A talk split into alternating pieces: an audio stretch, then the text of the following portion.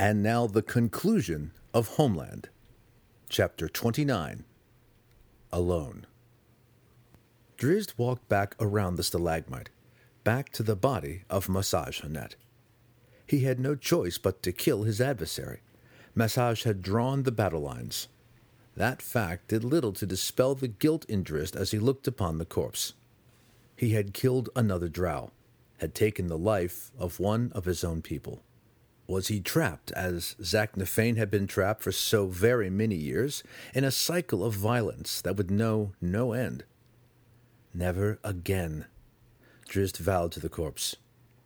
Never again will I kill a drow elf. He turned away, disgusted, and knew as soon as he looked back to the silent, sinister mounds of the vast drow city that he would not survive long in Menzoberranzan if he held to that promise.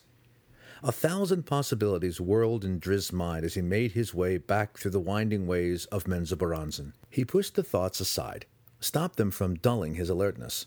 The light was general now in Narbondel. The drowned day was beginning, and activity had started from every corner of the city. In the world of the surface dwellers, the day was the safer time, when light exposed assassins. In Menzoberranzan's eternal darkness, the daytime of the Dark Elves was even more dangerous than the night. Drizzt picked his way carefully, rolling wide from the mushroom fence of the noblest houses, wherein lay House Hun'ett. He encountered no more adversaries and made the safety of the Do'Urden compound a short time later. He rushed through the gate and by the surprised soldiers without a word of explanation, and shoved aside the guards below the balcony. The house was strangely quiet. Drizzt would have expected them to be all up and about with the battle imminent. He gave the eerie stillness no more thought and he cut a straight line to the training gym and Zaknafein's private quarters. Drizzt paused outside the gym's stone door, his hand tightly clenched on the handle of the portal. What would he propose to his father? That they leave? He and Zaknafein on the perilous trails of the Underdark, fighting when they must and escaping the burdensome guilt of their existence under Drow rule. Drizzt liked the thought, but he wasn't so certain now, standing before the door, that he could convince Zak to follow him on this course. Zak could have left before, at any time during the centuries of his life, but when Drizzt asked him why he had remained, the heat had drained from the weapon master's face. Were they indeed trapped in the life offered to them by Matron Malice and her evil cohorts? Drizzt grimaced away the worries. No sense in arguing to himself with Zak only a few steps away. The training gym was as quiet as the rest of the house too quiet. Drizzt hadn't expected Zak to be there, but something more than his father was absent. The father's presence, too, was gone. Drizzt knew that something was wrong, and each step he took toward Zak's private door quickened until he was in full flight. He burst in without a knock, not surprised to find the bed empty. Malice must have sent him out to search for me, Drizzt reasoned. Damn. I've caused him trouble. He turned to leave, but something caught his eye and held him in the room. Zak's sword belt. Never would the weapons master have left his room, not even for functions within the safety of House Do'Urden, without his swords. Your weapon is your most trusted companion, Zak had told Drizzt a thousand times. Keep it ever at your side.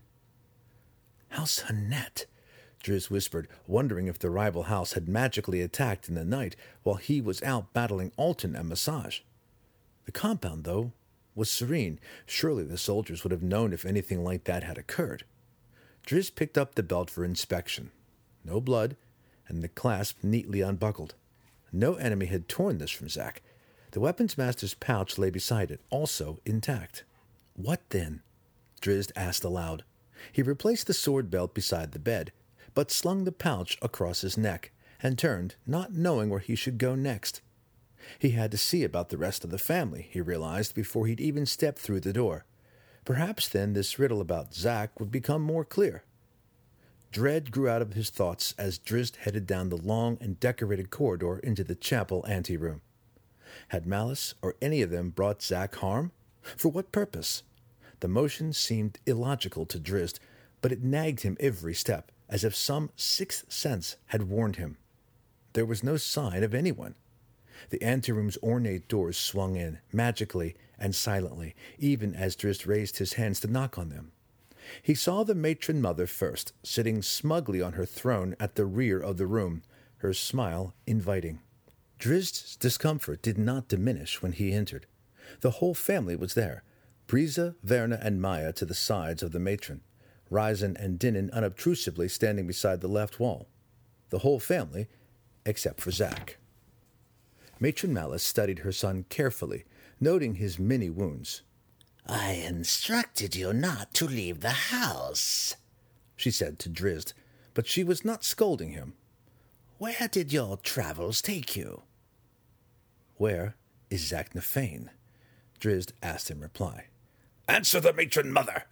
Briza yelled at him, her snake whip prominently displaying on her belt. Drizzt glared at her, and she recoiled, feeling the same bitter cold that Zaknafein had cast over her earlier in the night.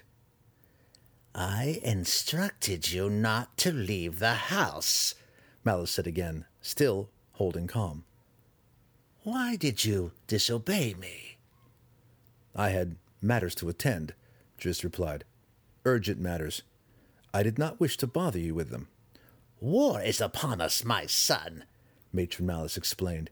You are vulnerable out in the city by yourself. House Do'Urden cannot afford to lose you now. My business had to be handled alone, Drizzt answered. It is completed? It is. Then I trust you will not disobey me again. The words came calm and even, but Drizzt understood at once the severity of the threat behind them. To other matters, then, Malice went on. Where is Zaknafein? Drizzt dared to ask.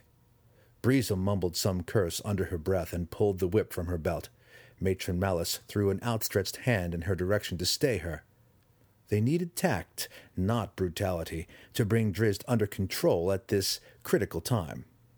There would be ample opportunities for punishment after House Hun'ett was properly defeated. Concern yourself not with the fate of the weapons master, Malice replied. He works for the good of House Do'Urden, even as we speak, on a personal mission. Drizzt didn't believe a word of it. Zak would never have left without his weapons. The truth hovered about Drizzt's thoughts, but he wouldn't let it in. Our concern is House Hun'ett, Malice went on, addressing them all. The war's first strikes may fall this day. The first strikes already have fallen, Drizzt interrupted all eyes came back to him, to his wounds. He wanted to continue the discussion about Zak, but knew that he would only get himself and Zak, if Zak was still alive, into further trouble. Perhaps the conversation would bring him more clues. You have seen battle? Malice asked. You know of the Faceless One? Drizzt asked. Master of the Academy, Dinin answered, of Sorcere. We have dealt with him often. He has been of use to us in the past, said Malice. But no more, I believe. He is a Hun'ett, Gelroos Hun'ett. No, Drizzt replied. Once he may have been, but Alton DeVir is his name. Well, was his name. The link, Dinin growled, suddenly comprehending. Gelroos was to kill Alton on the night of House DeVir's fall. It would seem that Alton DeVir proved the stronger, mused Malice, and all became clear to her. Matron SiNafay Hun'ett accepted him, used him to her gain, she explained to her family. She looked back at Drizzt. You battled with him? He is dead, Drizzt answered. Matron Malice cackled with delight. One less wizard to deal with, Briza remarked, replacing the whip on her belt. Two, Drizzt corrected, but there was no boasting in his voice. He was not proud of his actions. Masoj Hun'ett is no more. My son, Matron Malice cried, you have brought us a great edge in this war. She glanced all about her family, infecting them, except Drizzt, with her elation. House Sonnet may not even choose to strike us now, knowing its disadvantage. We will not let them get away. We will destroy them this very day and become the eighth house of Menzoberranzan. Woe to the enemies of Daermon N'a'shezbaernon! We must move at once, my family, Malice reasoned, her hands rubbing over each other in excitement. We cannot wait for an attack. We must take the offensive. Alton DeVir is gone now. The link that justifies this war is no more. Surely the ruling council knew of Annette's intentions, and with both her wizards dead and the element of surprise lost, Matron SiNafay will move quickly to stop the battle. Drizzt's hands unconsciously slipped into Zak's pouch as the others joined Malice in her plotting. Where is Zak? Drizzt demanded again above the chorus. Silence dropped as quickly as the tumult had begun. He is of no concern of yours, my son, Malice said to him, still keeping her tact despite Drizzt's impudence. You are the weapons master of House Do'Urden now. Lolth has forgiven your insolence. You have no crimes weighing against you. Your career may begin anew to glorious heights. Her words cut through Drizzt as surely as his own scimitars might. You killed him, he whispered aloud, the truth too awful to be contained in silent thought. The matron's face suddenly gleamed hot with rage. No, you killed him. She shot back at Drizzt. Your insolence demanded repayment to the Spider Queen. Drizzt's tongue got all tangled up behind his teeth. But you live, Malice went on, relaxing again in her chair, as the elven child lives. Dinin was not the only one in the room to gasp audibly. Yes, we know of your deception, Malice sneered. The Spider Queen always knew. She demanded restitution. You sacrificed Zaknafein? Drizzt breathed, hardly able to get the words out of his mouth. You gave him to that damned Spider Queen? I would watch how you speak of Queen Lolth, Malice warned. Forget Zaknafein. He is not your concern. Look at your own life, my warrior son. All glories are offered to you. A station of honor. Drizzt was indeed looking at his own life at that moment, at the proposed path that offered him a life of battle, a life of killing drow. You have no options, Malice said to him, seeing his inward struggle. I offer to you your life. In exchange, you must do as I bid, as Zaknafein once did. You kept your bargain with him. Drizzt spat sarcastically. I did, Matron Malice protested. Zaknafein went willingly to the altar, for your sake. Her words stung Drizzt for a moment only. He would not accept the guilt for Zaknafein's death. He had followed the only course he could, on the surface against the elves and here in the evil city. My offer is a good one, Malice said. I give it here before all the family. Both of us will benefit from the agreement. Weapons, master? A smile spread across Drizzt's face when he looked into Matron Malice's cold eyes, a grin that Malice took as acceptance. Weapons, master? Drizzt echoed, not likely. Again, Malice misunderstood. I have seen you in battle, she argued. Two wizards. You underestimate yourself. Drizzt nearly laughed aloud at the irony of her words. She thought that he would fail where Zaknafein had failed, would fall into her trap as the former weapons master had fallen, never to climb back out.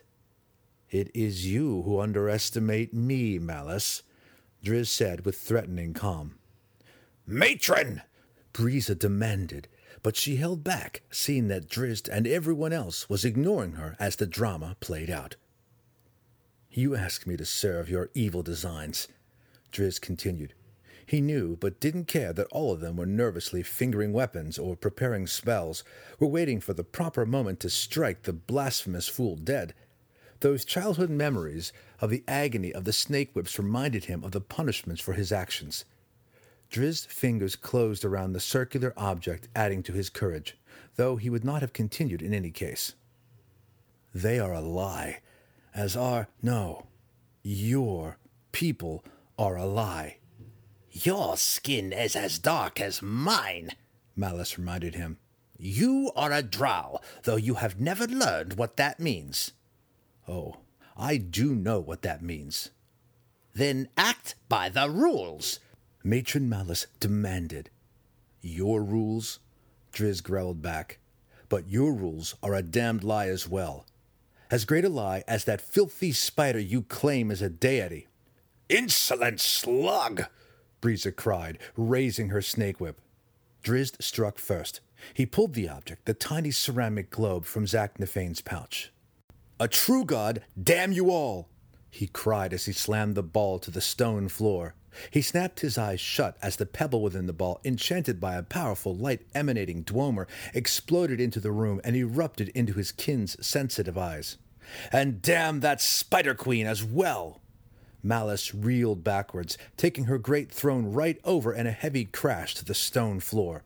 Cries of agony and rage came from every corner of the room as the sunlight bored into the stunned drow. Finally, Vierna managed to launch a countering spell and return the room to its customary gloom.